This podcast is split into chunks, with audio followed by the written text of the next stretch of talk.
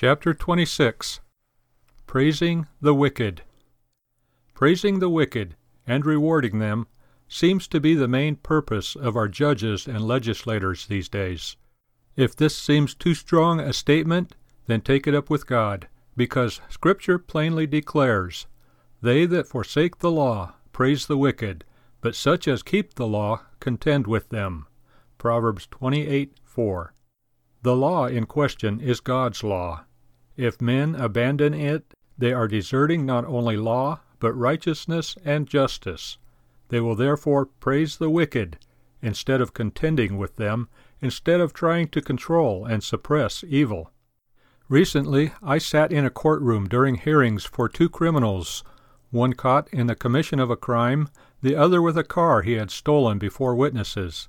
They were planning to plead innocent, were going to be provided with public defenders at taxpayers' expense, and those robbed would get no return in one case for stolen funds, and in the other case, a possibly damaged car. There was no thought in the court or law of the biblical law of restitution. The penalty was being paid by the victims in many hours lost in the courtroom, in lost goods, and in taxes paid. The criminals, both with records, were dealt with very gently, lest it prejudice the case, and the victims and police were questioned at times sharply. A fair trial is a necessity under God's law, but a court which continually penalizes the victims is in effect praising the wicked. We need to ask the question, therefore, as to why men and nations praise the wicked. Birds of a feather flock together, and evil men will show their preference for evil, and guilty men will work to make justice ineffective, lest it judge them also.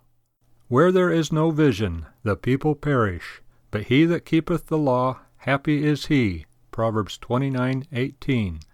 A biblical scholar, the Reverend Derek Kidner, has pointed out that the Hebrew for this verse can be translated very literally as where there is no prophecy or vision, that is, no preaching of the word, the people run wild.